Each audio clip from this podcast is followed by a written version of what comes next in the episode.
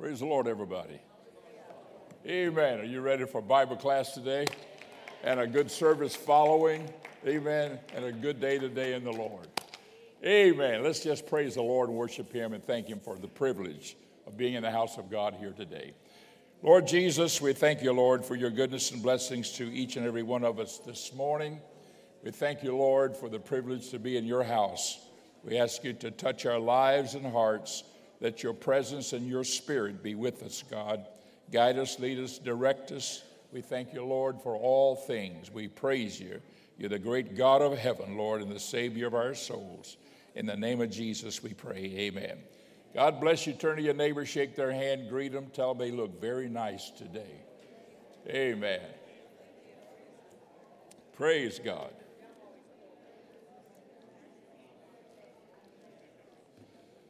Last week, we uh, talked to you about uh, some of the things in the Old Testament that are types and shadows of the New Testament type of living. We talked to you about Israel being in the wilderness. Today, I want to just refer to a couple of them, but from the standpoint of the natural implications, that is what they were back then, and, and how things begin to develop and shape in Israel because of the things that happened in those days. As you know, uh, Moses led the children of Israel through the wilderness for 40 years and then brought them into Canaan's land. Last week we talked to you about how that God gave them his word and when they got to Canaan's land the manna stopped, the quail coming stopped, the shoes quit wear, quit started wearing out again, their clothes started wearing out, everything changed back to the natural and the normal.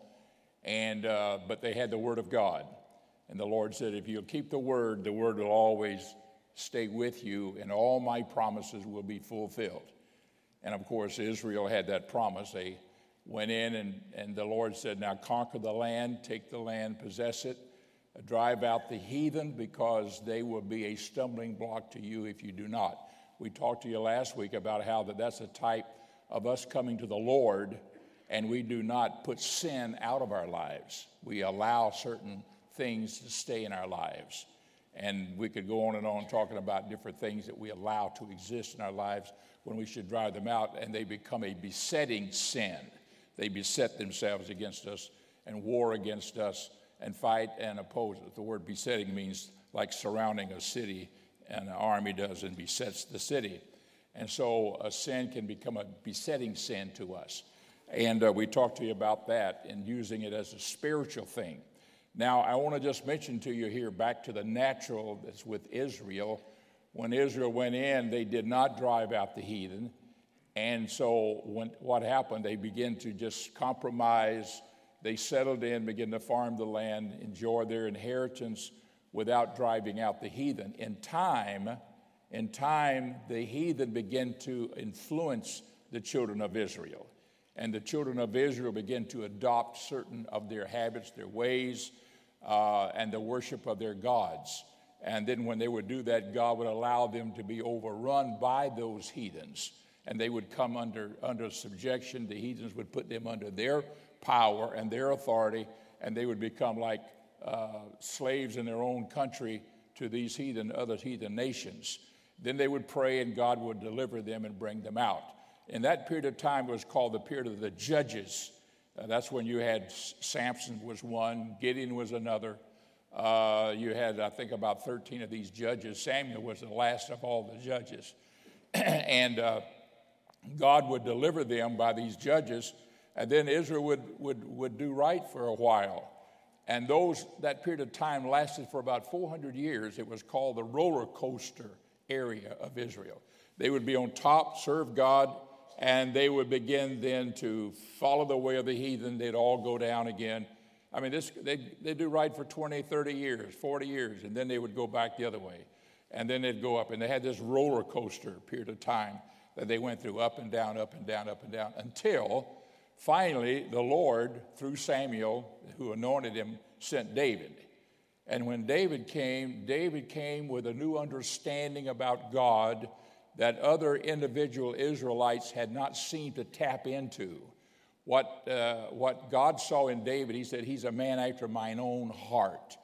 In other words, this man said, Lord, you're more than just laws and rules and regulations and obey this and obey that, but you're a God who loves us and you're a God to be worshiped and you're a God, oh Lord, that uh, has shown mercy and kindness and, and all of that, and you're worthy of praise. And so David began to worship and praise the Lord.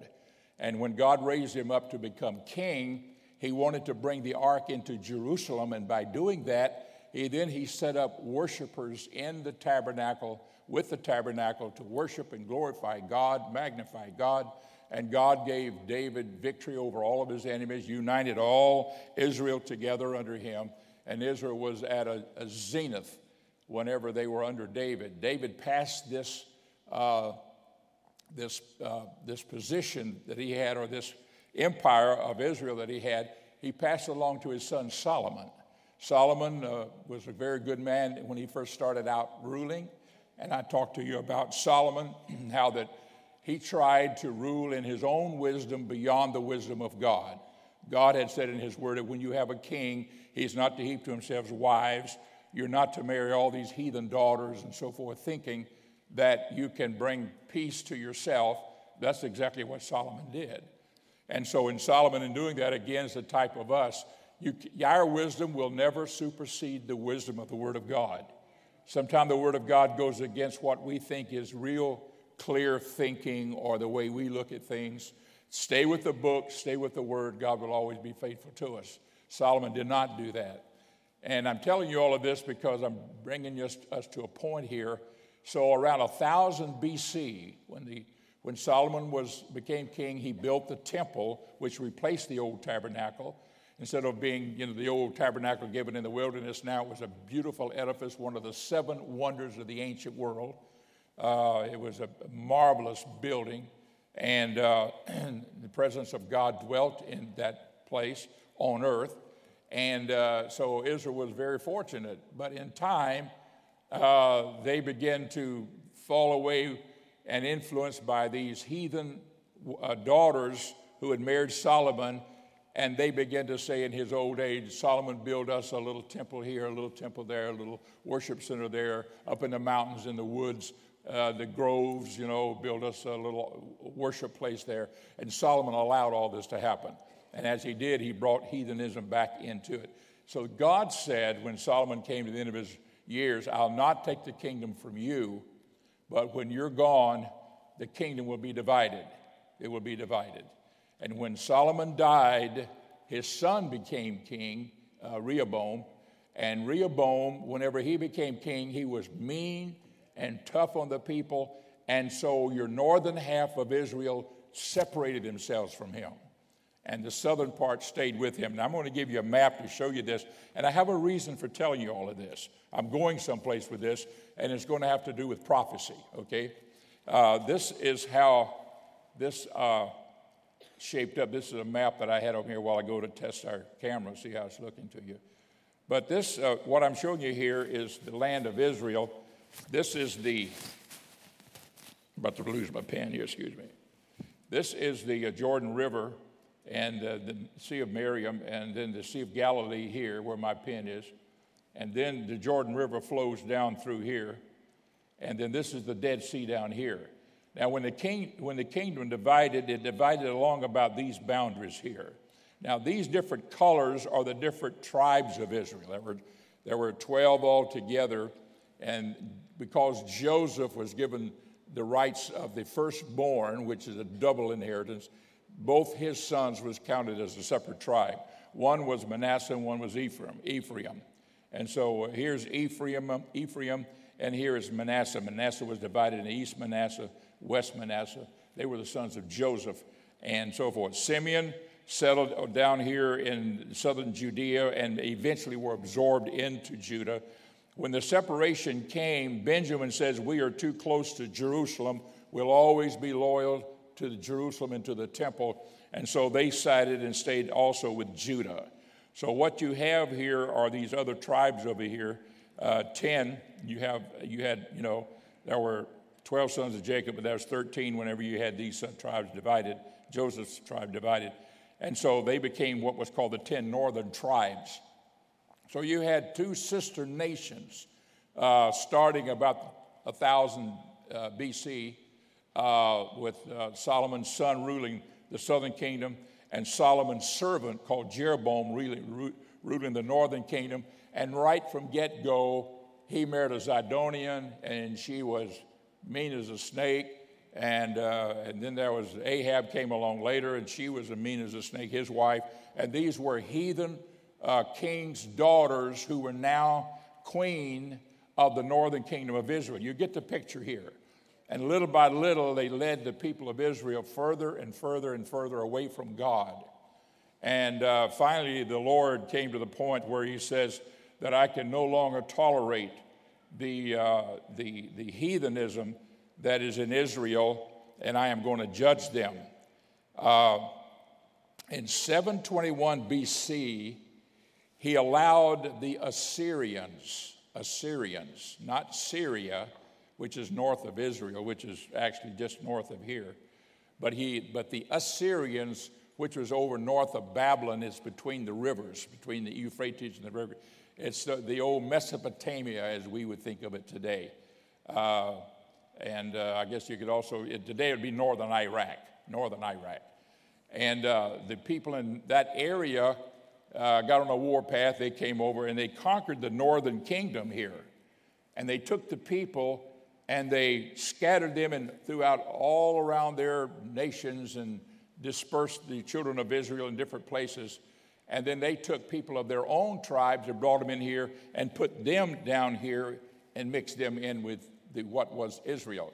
So that northern kingdom became zilch. Uh, the, the guy who was the head of it was a, uh, was a guy by the name of Sennacherib. And Sennacherib was the guy who laughed at God when he came to conquer Jerusalem. And he laughed. He said, You think your little wall here is going to keep you from me conquering you? And he laughed at him. And, uh, and so uh, Isaiah went before the Lord and prayed, and the Lord spoke to Isaiah and said, "You go tell Hezekiah, the king of Judah, they're not going. They're not going to take you. We're, they're going to. They're going to get an evil report back home, and they're going to head back home, and they won't ever touch you." And it's exactly what happened. And Sennacherib, when he went back home, he had rebellion in his own country, and next thing you know, he was a dead man himself. And so God knows how to deal with all those things.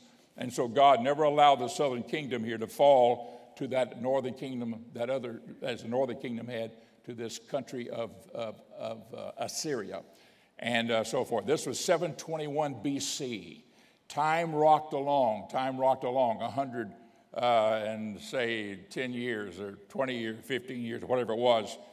And Judah kept getting worse and worse. She had sometimes good kings, sometimes bad kings, but as time went along, the kings, it seemed, got worse and worse and worse, where they did not respect God. They did not keep the, they shut the temple down. They said, oh, we don't need the temple. Uh, who, go, who wants to worship at the temple? And so forth. And uh, they just got worse and worse. Finally, God said it's time to judge them. So by this time, Babylon had become the big power in the east. This is southern Iraq. this is way down near Kuwait. Uh, if you look on, you looked on the map, I'm sorry I don't have the maps to show you all of that. I should have brought those. But you know, they, they, uh, they, they were in that part of, of, of, what's called today Iraq. And Babylon began to go out and conquer, and it was led by uh, a young uh, new king by the name of Nebuchadnezzar. And Nebuchadnezzar began to conquer everybody and everything. And, and he came over here and he conquered Judah, but he didn't destroy it. What he did was to conquer it and he told the king, You get off the throne and put him in jail or something. And he said, Your brother, you get on the throne and you rule. You rule. And, and as long as you pay your taxes to us and send us the tax money that you are supposed to be paying, everything will be fine. And then Nebuchadnezzar went back to Babylon. But when he went back, he took 10,000 of the choice young people of Israel. And one of them was Daniel and three and, and, and three others that were with Daniel was Shadrach, Meshach, and Abednego, those three friends of Daniel. And he took those four young men. Uh, they were probably, uh, we don't know how old they were, but anywhere from 15 to 18 years old. They were young teenagers. When you read the first chapter of book of Daniel, it calls them children.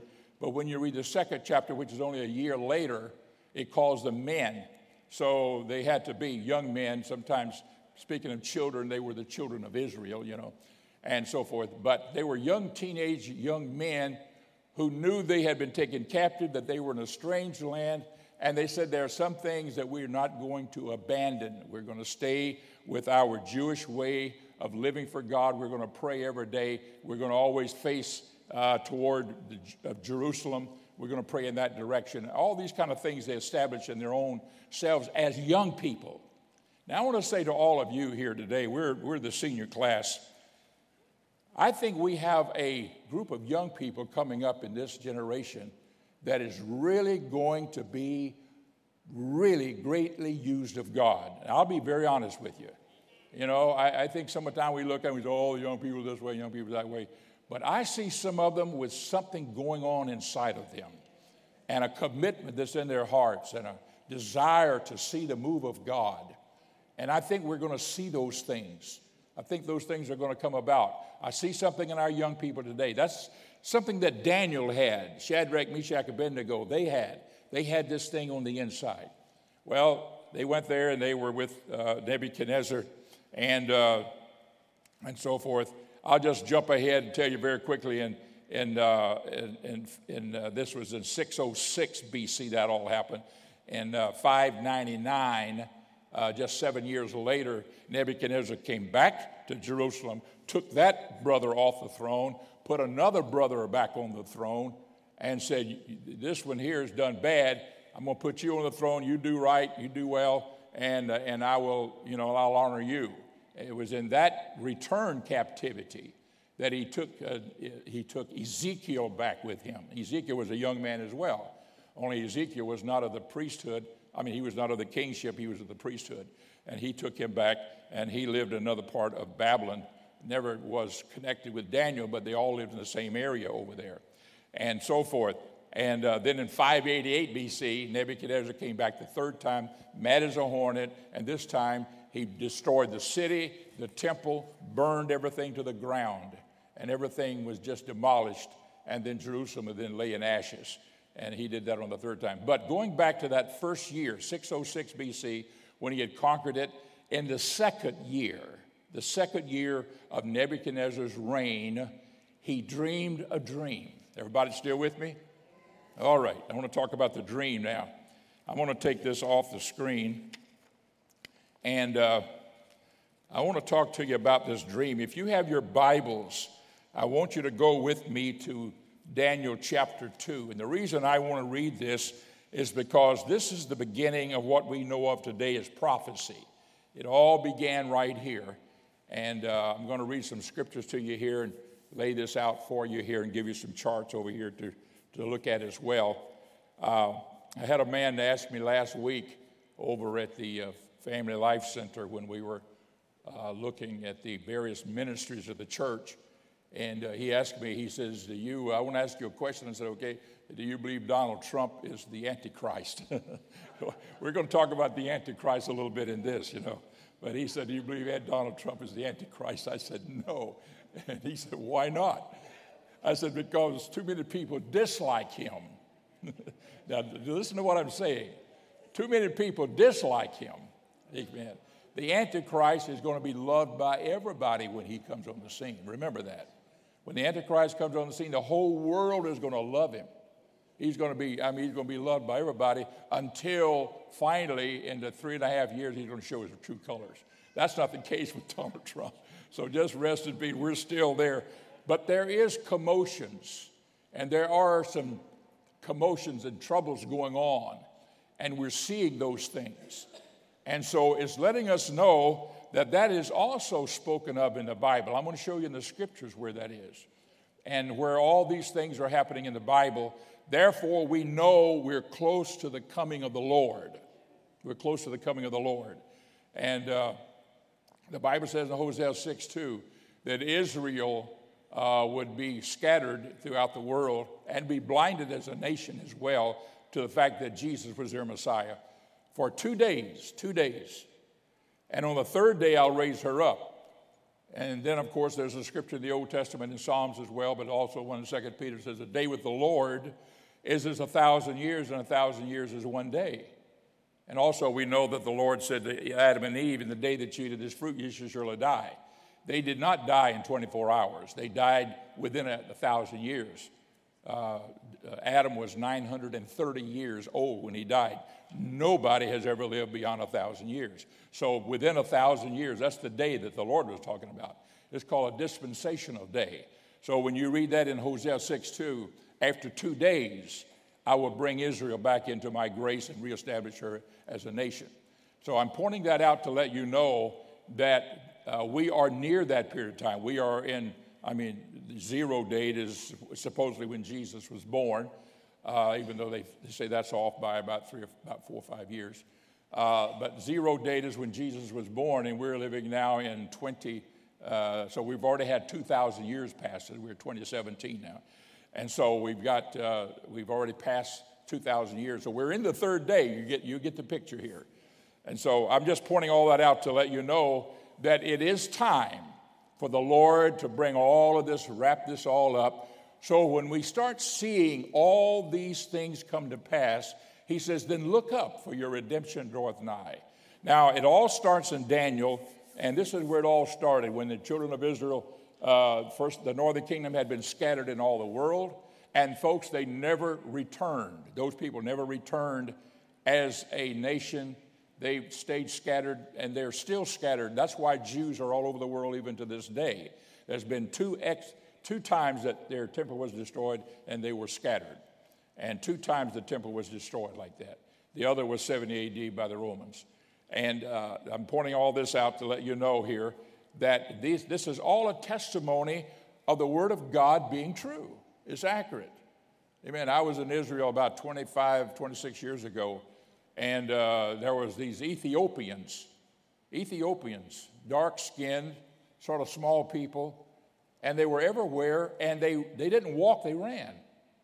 They ran, and they said, These are Ethiopian Jews.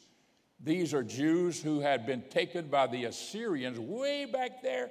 I'm talking about now 2,700 years ago, and they still were worshiping as they knew God back in that Old Testament. And they were called Ethiopian Jews. And they brought them back to Israel, and these people, they, like I say, they never walked they never walked, they ran. Everywhere they were, they ran, ran, ran. They had no knowledge of modern stuff hardly. They thought they were in a bird when they were flying on planes coming to Israel. And yet they get on the computer and they become whizzes. They're like, I mean, geniuses on, on computers. And Israel made an army out of them and said they were the fastest army that they had. They could, they could move that army from one place to the other faster because they ran everywhere.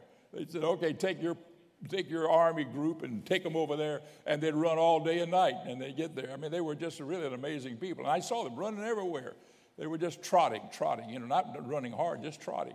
And uh, so they got these people all over the world like this, and they brought them into Israel. I won't go any further with that. That's a study within itself. I want to show you what happened, though, when they were scattered in that second captivity by Nebuchadnezzar in 606 BC when, the, when Judah was conquered. That's why that the Israelites are called Jews, because it comes from the word Judah. And so they were conquered then uh, by, the, uh, by Nebuchadnezzar. Now, I want you to look with me, if you would, in Daniel chapter 2. And I want you to look at uh, chapter 2, verse 1. Everybody with me? Daniel 2 1. I'll, I'll put some more charts up here in a moment. And in the second year of the reign of Nebuchadnezzar, Nebuchadnezzar dreamed dreams wherein his spirit was troubled and his sleep brake from him. Now, I'm not going to read all of this to you, I'm just going to highlight it for you. But Nebuchadnezzar said, I want to know what my dreams mean. He called all the soothsayers, the astrologers, uh, the Chaldeans, all the wise men, everybody together with him. And he said, I want you to tell me what my dream uh, means. They said, Tell us the dream. He said, the dream's gone from me. I don't remember everything about it. I don't remember a lot about it. You tell me what I dreamed, I'll know you will know the interpretation of the dream. They said, You're asking an impossible question. Unless you can tell us the dream, we can't give you the interpretation of it. He said, If I told you what the dream was, then you could tell me anything and say that's the interpretation of it. He said, Unless you know the dream, you don't know the interpretation. And so they started drawing back at the king, and the king said, All right, that's it for every one of it. Have them all killed, every one of the wise men. Well, Daniel a young man, and Shadrach, Meshach, and Abednego, they were among these wise men brought in, and they were to be tutored and instructed and to be taught in the Chaldean way. And so they were among the wise men. So word came to Daniel. And so uh, the, the man who brought it to Daniel said to Daniel, Daniel, they're going to take all He said, That's me and, and Shadrach, Meshach, and Abednego. That's us too. We're, yeah, he said, Daniel says, Tell the king, wait just a little bit and let me talk to God. And so he went even himself before the king. This is verse 16. This is 216. Then Daniel went in and desired of the king that he would give him time and that he would show the king the interpretation. Daniel told him that. Now, folks, here is a teenage young man. This is the second year of Nebuchadnezzar now. So Daniel had to have been probably, and they estimate to be around 17 years old. So here's a young man about 17 years old and he goes before God and he prays. And look at verse 19. Then was the secret revealed unto Daniel in a night vision. Then Daniel blessed God of heaven. And then uh, he said, Okay, I'm ready to. And then verse 25 Then Arioch brought in Daniel before the king in haste and said, Thus unto him, I have found a man of the captives of Judah that will make known unto the king the interpretation. And so Daniel went in and he said to the king, You know, you know, this, you're a great king and you're this and that and everything. And uh, uh, here's what he says in verse 29 As for thee, O king, thy thoughts came into thy mind upon thy bed. He even told him what he was thinking because God had showed that to him. Folks, God's in control of everything. And uh, he said, while you, when you went to bed, you got to thinking about what's going to happen after I'm gone. This kingdom, this great kingdom I've got. What's going to happen about it all? So, as far as thee, O king, thy thoughts came into thy mind upon thy bed, what should come to pass hereafter?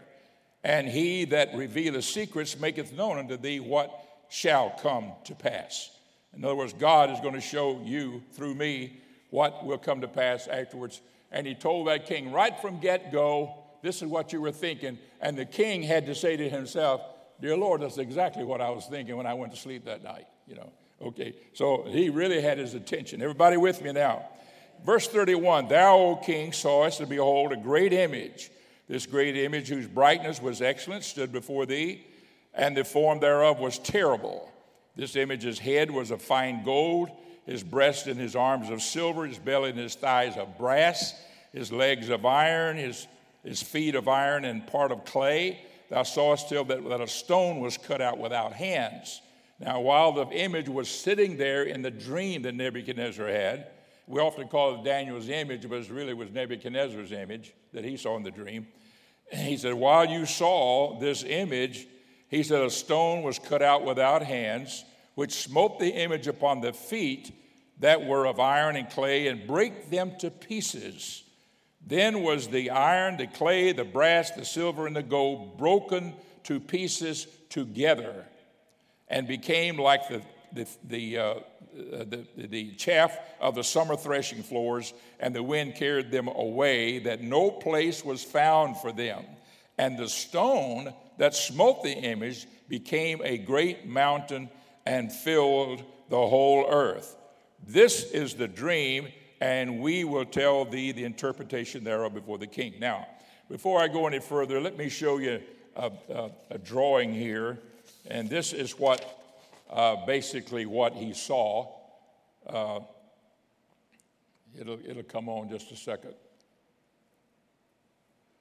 This is the uh, this is a drawing. This is a man's drawing. This is uh, Clarence Larkin's drawings of this uh, this image here. Clarence Larkins lived back in the early part of the 20th century, and uh, his his the rights to all of his material, books, charts, diagrams, everything, is held by his grandson and his granddaughter now. His grandson uh, has a, a, a, winter home uh, right in, down here in Bayside Lakes. And uh, he was here several years ago, and uh, he heard that I taught and I used some of his, his grandfather's charts. And he asked to have lunch with me. And so we had lunch down there at Bayside Lakes. Uh, it used to be uh, Soprano, Soprano, Sopranos, and uh, I don't know what it is now. But anyhow, we ate there and talked. And when he got through, he sent to me every chart and every book and every diagram that Clarence Larkin had ever made. He sent that to me and said, This is a gift from me to you. He said, I respect you and appreciate you because you use my grandfather's materials and everything. And he says, uh, they're copywritten, copywritten, but he says you use whatever you have. Just don't, cop, just don't print them and sell them. He said you print them and hand them out, it's okay. So anyhow, I got some little authority. I got a verbal authority on it. So this is Larkin's picture here. So this is the image that he drew out. This is the head of gold and the chest and arms of silver here. And this is the belly and the thighs of brass, and then the legs of iron and the feet of iron and clay are down here at the bottom. You can see. I guess you can barely see it right here. Push it up a little bit. And this is, uh, you know, where it is. Now, to understand this image, uh, he goes on to say, here's what's going to happen. Here's the interpretation. Everybody ready for the interpretation? All right, this is what Daniel told him. In verse 38, I'm going to read the last line in verse 38, chapter 2 of Daniel. Daniel 2, 38, the very last line. I'm just saving time here. Thou art this head of gold. Everybody see that? Thou art this head of gold, he says to Nebuchadnezzar. He goes on to say, You know, you're a great king and you and you've this and you're that and everything, and so much of you, what a great ruler you are. And then he says, Thou art this head of gold. So, you, in other words, Nebuchadnezzar, you and Babylon, being the king of Babylon, you're this head of gold up here. And this part of this image here represents what you are and your, your doings and so forth. Then he goes on to say, now this is important here. Verse 39 And after thee shall arise another kingdom inferior to thee, and another third kingdom of brass. In other words, the second one was silver. The next one is brass, which shall bear rule over all the earth. And the fourth kingdom shall be strong as iron, for as much as iron breaketh in pieces, and subdueth all things. And as iron that breaketh all these, it shall break in pieces and bruise.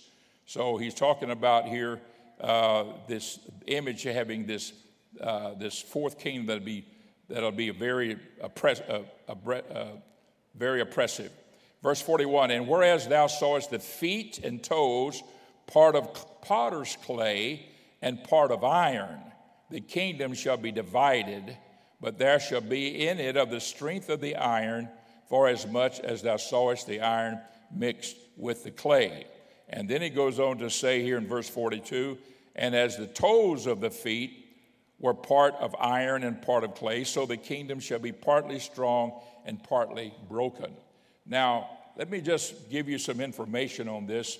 I'm going to follow through here with what these, uh, these nations represented.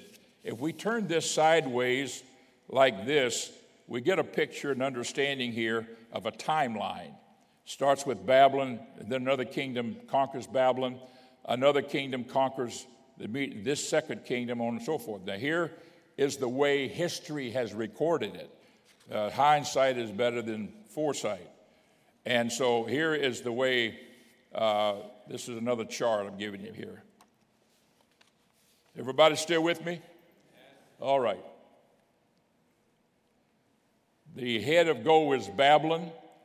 The Media Persian, which is Iran today, Iran today, the Media Persian Empire followed Babylon and conquered Babylon.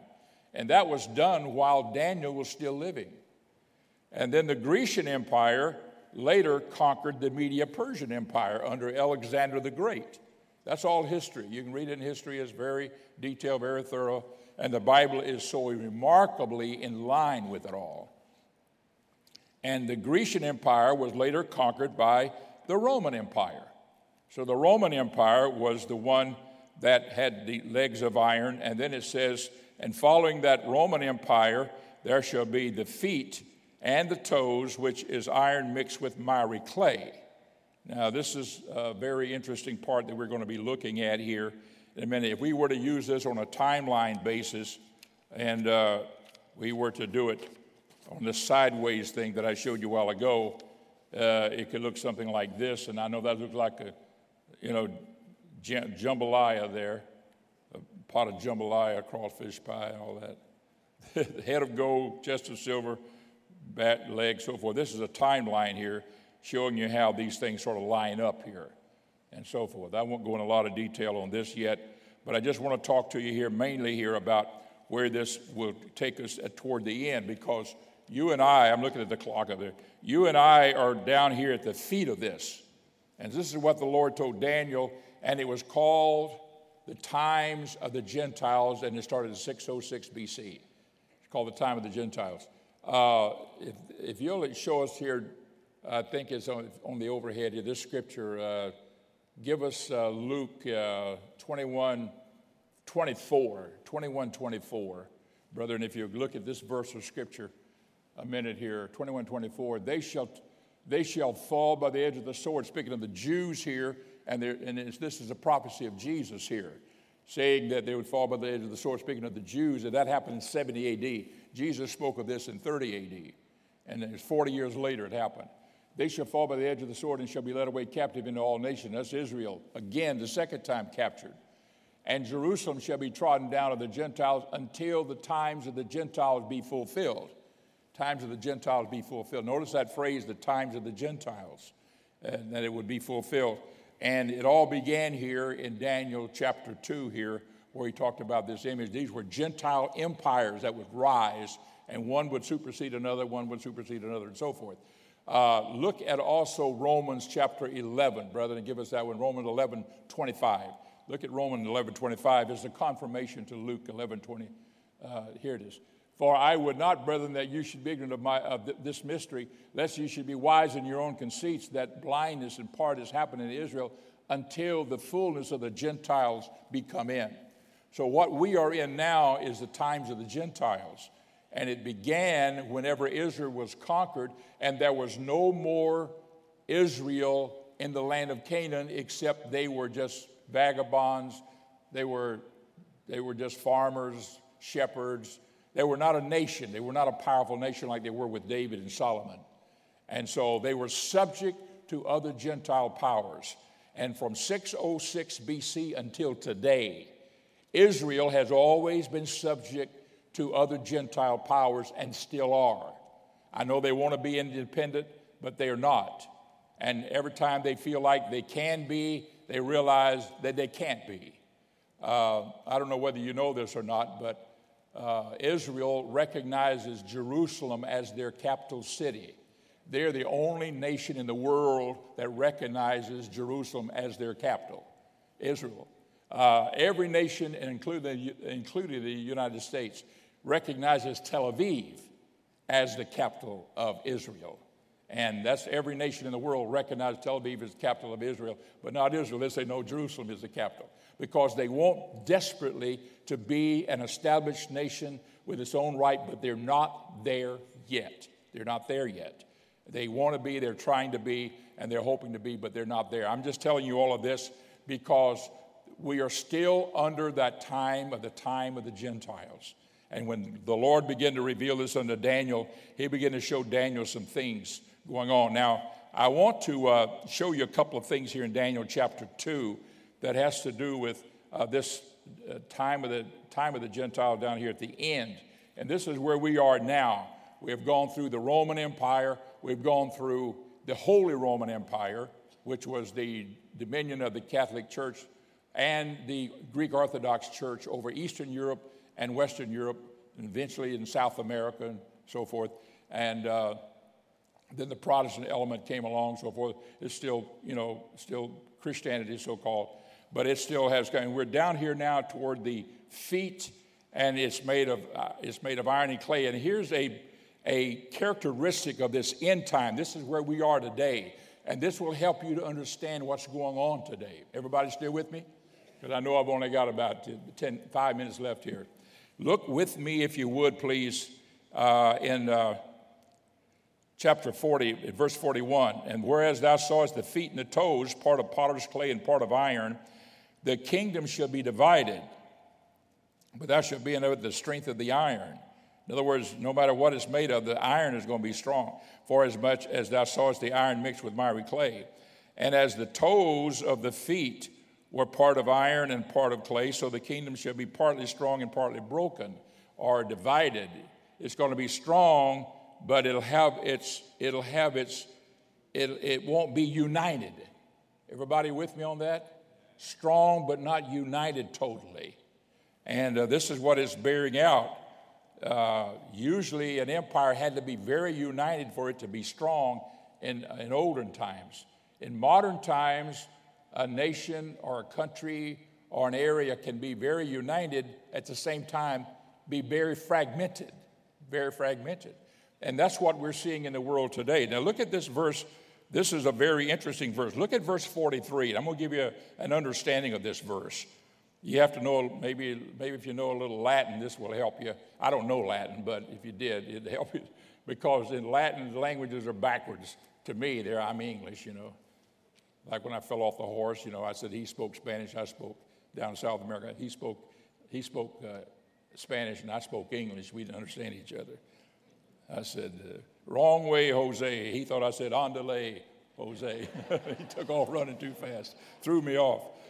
All right, so much for that. I don't know Spanish and everything, but I just know a little bit about the language and everything. So me, they're, they're sort of backwards. You put the, what is it, the nominative ahead of the the, the, the, verb, you know, or reverse it, so forth, the nominative and the objective. You people that are English scholars can work on that better than I can for sure. But look at, at this verse in 43 Whereas thou sawest iron mixed with miry clay, they shall mingle themselves with the seed of men, but they shall not cleave one to another, even as iron is not mixed with clay. They shall mingle themselves with the seed of men. Who, what is that? The understanding of that is to reverse that the seed of men shall mingle themselves. That's how, you, that's how you just reverse it. The seed of men shall mingle themselves with themselves. That's understood. The seed of men shall mingle themselves with themselves. So, what you have here in the modern times down at the feet and toes is that you have a mingling of nationalities, of languages, of cultures, of, uh, of, of and races too, of course, and, uh, and, and everything, just everything's put together and religions. You know, you've got, you've got the Christianity, you've got the Catholic Christianity, you've got the, you got the, you got the Catholic Christianity, then you got the Greek Orthodox Christianity, then you have the Protestant religion, and then you've got now you've got the Muslim religion, you have the Jewish religion, you have all this mingled together. Do you understand what I'm saying here? So in these last days, you have a mingling together. And so while we are strong in this unity, there's also the fragmentations of it. That's why you're going to keep seeing demonstrations and you're going to see riots. And we're starting to see some of that in America today for the first. They've been having that overseas for a long time. And they've had it in Europe and everything. I can remember years ago when they had it between the Labor Party and the, uh, and the, the, uh, and the capitalism. Capitalism and labor was always at it, just like that. How many of you old timers remember that kind of stuff? I know some of you. Uh, don't show your hands, you're showing your old timers. But they used to go at it all the time. I was working up north one time and I, and I was, uh, went down to go to work, working in a, a factory where they made bumpers for automobiles. And uh, I went to work one morning and uh, they had, uh, had a picket line. You didn't dare cross it.